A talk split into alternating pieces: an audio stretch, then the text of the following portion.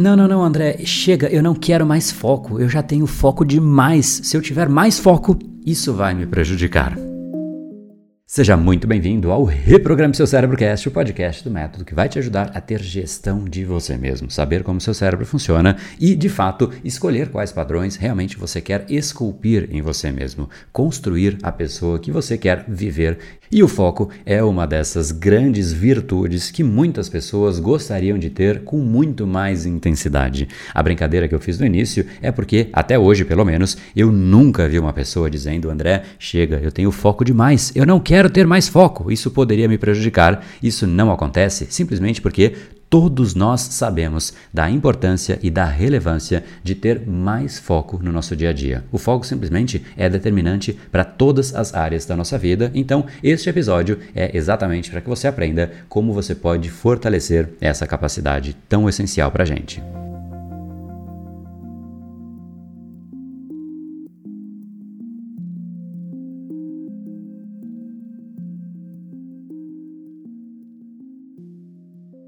Pessoal, André do Power, Academia Cerebral, especialista em neurociência comportamental, criador do método Reprograme Seu Cérebro. E hoje, mais uma vez, vamos falar sobre essa palavra foco. Pequena, absolutamente fácil de dizer, mas difícil de implementar. Em primeiro lugar, por que será que é tão difícil? Afinal, nós deveríamos ter gestão de nós mesmos, direcionar a nossa atenção, o que é exatamente o foco. Foco é a capacidade de você manter a sua atenção aderente àquilo que você se propõe a fazer, mas muitas vezes isso não acontece. Você direciona a atenção para algo, mas outras coisas atraem a sua atenção, ou seja, é sim uma má gestão da sua capacidade cognitiva que pode sim ser treinada. Foco é, portanto, uma atividade cognitiva. É a hora em que você pode sim ter muito melhor gestão de você mesmo quando você treina o seu cérebro para isso. E por que a palavra treino é tão importante? Porque foco não é o nosso natural. O natural é exatamente o oposto. É você você conseguir mapear o máximo de informações que existem ao redor de você, porque o cérebro é como se fosse um sensor. Imagine só se você está num ambiente e você não tem noção do que está acontecendo.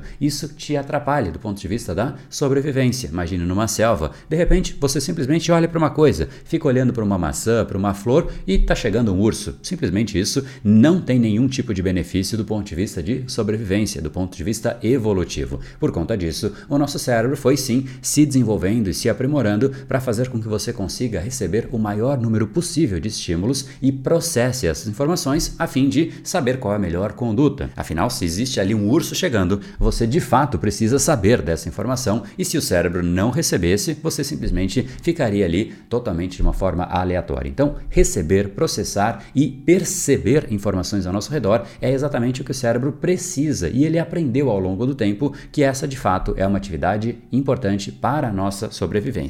Agora, no nosso dia a dia, isso prejudica, porque se você tem ali um relatório para fazer, do ponto de vista de sobrevivência, esse relatório não vai contribuir com muitas coisas, a não ser que, se for pensar do ponto de vista muito indireto, poxa, não fiz o relatório, aí eu vou ser demitido, aí eu não vou conseguir ter dinheiro, não vou conseguir me alimentar. Mas percebe como é uma coisa distante? O cérebro não consegue fazer essa relação tão direta, diferente de um urso. Um urso, de fato, a atenção vai direto para lá, porque isso é absolutamente essencial. Mas o relatório não. O relatório é simplesmente aquilo que você se se propôs a fazer. É aquilo que é importante para você. Então, o seu cérebro automaticamente não vai direcionar a atenção para aquilo com tanta intensidade como se fosse um outro estímulo crítico para sua sobrevivência. Então, cabe a você se proteger dos estímulos. E aqui eu já deixo uma primeira pergunta: quantos estímulos você imagina que estão ocorrendo ao redor de você neste exato instante? Olhe para o lado, avalie, pondere quantas coisas podem sim estar atraindo a sua atenção. No fundo, no fundo, absolutamente tudo que existe ao redor de você é um estímulo. Não somente visual, aquilo que você está enxergando, mas também o estímulo auditivo. Absolutamente todos os ruídos ao redor de você são estímulos. O lugar que você está sentado, se você estiver sentado, sentado, se você estiver em pé,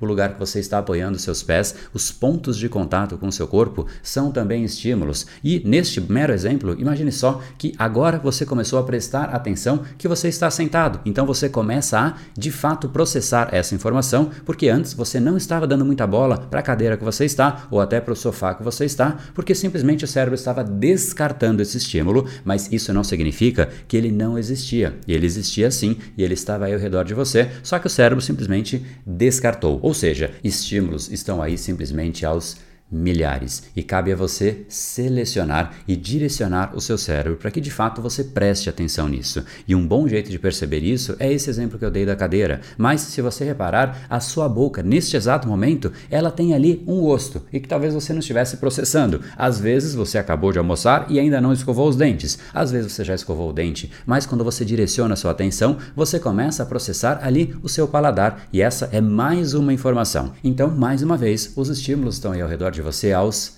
milhares. Cabe a você selecionar. E se você não fizer nada, sabe para onde vai a sua atenção?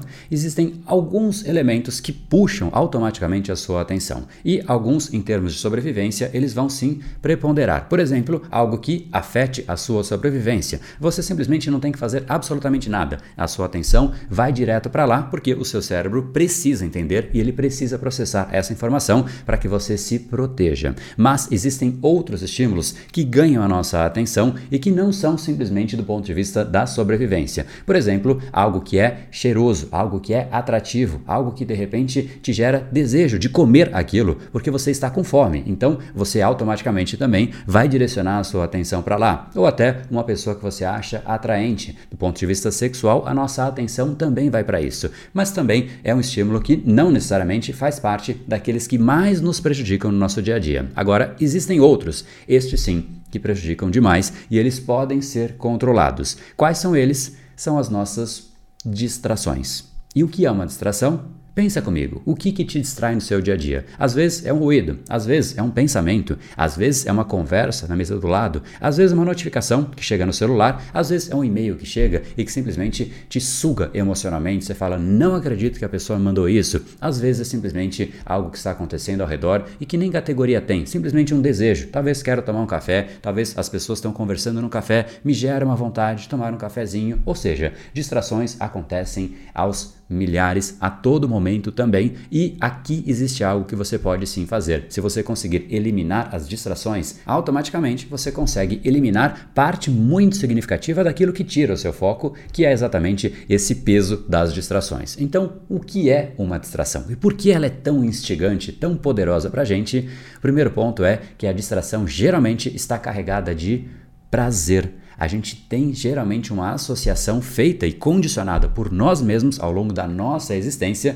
de um peso de prazer associado àquilo. Por exemplo, poxa, eu me distraí porque eu queria fazer algo, mas eu falei, eu vou só tomar um cafezinho. Por que, que o cafezinho gera prazer? Porque você gosta dele. Se você não gostasse, ele nem entraria no seu ciclo de pensamentos. Então você agora pensa porque você gosta do café e você fala, bom, eu vou só pegar esse cafezinho. Só que aí você vai, pega o café e quando você volta, talvez você nem volte, porque você conversa com uma pessoa, vai para outra, faz outra coisa, entrou no ciclo da procrastinação, em que uma coisa vai levando a outra e quando você vê, você nem lembra mais o seu nome, você simplesmente foi navegando e surfando entre as coisas. Então esse café é um exemplo. Mas uma notificação que chega no seu celular também te traz prazer e aí talvez você pense, André, mas como assim? Uma notificação que chega aqui no meu celular me dá prazer? Como assim, André? Isso não é prazer. Prazer não é isso, é outra coisa. E a resposta não é essa. Prazer, de fato, é isso sim. Quando você vê uma notificação, você tem, em primeiro lugar, curiosidade. E saciar uma curiosidade te gera prazer. Basta ver o oposto. Imagina só se você não sacia. Você fica simplesmente incomodado. Tem algo ali te incomodando, te gerando uma certa dor, até que você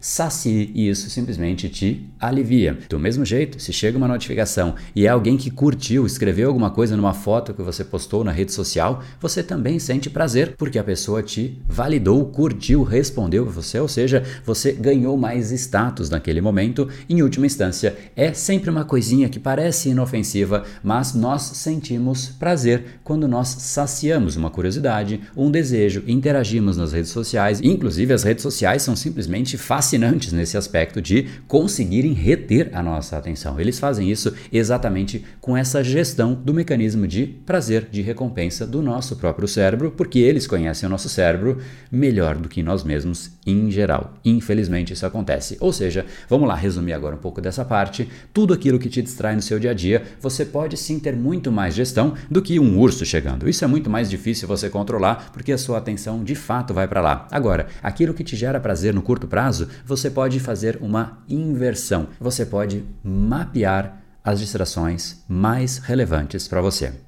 Guarda isso porque aqui tem a parte central dessa nossa conversa. Imagina só que você mapeia todas as distrações. Poxa, ir tomar um cafezinho é uma distração, conversar com a pessoa do meu lado é uma distração, enfim, faça a sua lista, ela é muito particular. Depois, inclusive, vou te perguntar aqui embaixo. Mas quando você tiver essa sua lista escrita, desenhada, você vai saber também aquilo que te gera prazer. É uma dica para você entender o seu próprio cérebro. Se isso é uma distração, isso também é um sinal de que o seu cérebro está fugindo de algo que é chato para aquilo que gera mais prazer, porque diante do desconforto, o cérebro busca algo que gere um pouco mais de conforto. Ele busca essa fuga, então se o relatório está chato, ele vai para a distração. Agora, quando você tem clareza dessas distrações, você pode fazer uma inversão. E aí você começa a entrar no jogo da gestão de você mesmo. Então, por exemplo, vou usar o cafezinho como um exemplo mais uma vez. Vamos supor que você fala: bom, eu tenho que fazer esse relatório.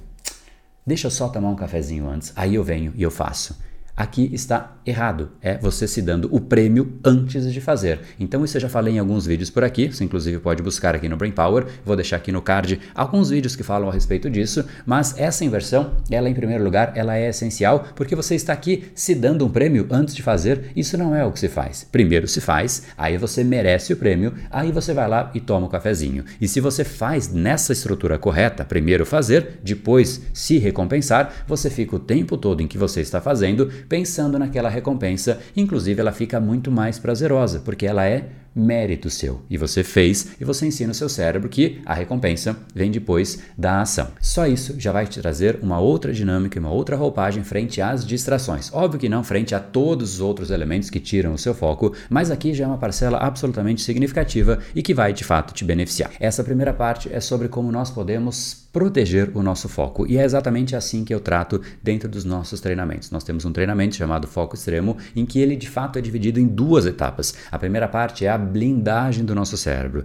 é a blindagem do nosso foco atual e somente depois de blindar nós partimos para a segunda parte, que é a expansão do nosso foco. Por que isso é assim? Porque simplesmente pensa comigo, se você tem ali uma vasilha, qualquer coisa que seja que você coloca ali água, só que essa vasilha está furada, você coloca água e ela sai, você coloca água e ela sai, e você quer aumentar a capacidade de colocar água, mas está furada. De que adianta você expandir a capacidade da vasilha se ela está furada?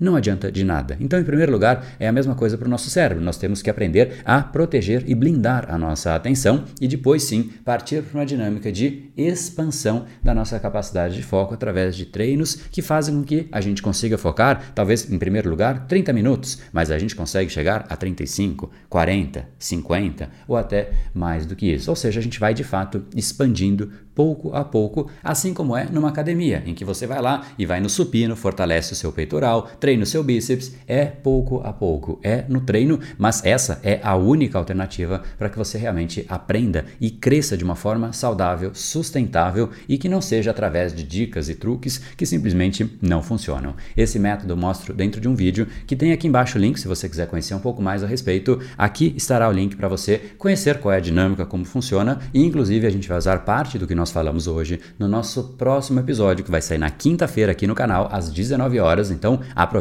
mais uma vez, se você ainda não se inscreveu, se inscreva aqui embaixo, marca o sininho para não perder nenhum dos episódios. O nosso próximo vai ser sobre as cinco maiores fontes de distração. Se a gente quer de fato ter gestão daquilo que é o mais fácil no nosso dia a dia, que são as distrações, então a gente precisa saber quais são as principais origens das mesmas e é exatamente isso que a gente vai discutir no nosso próximo episódio. Agora, se você quer aprender, conhecer um pouco mais sobre o seu cérebro e já começar a treinar de uma maneira muito mais estratégica, o link para isso para o foco extremo está aqui embaixo. Vai lá e eu te encontro na quinta-feira às 19 horas com mais um episódio.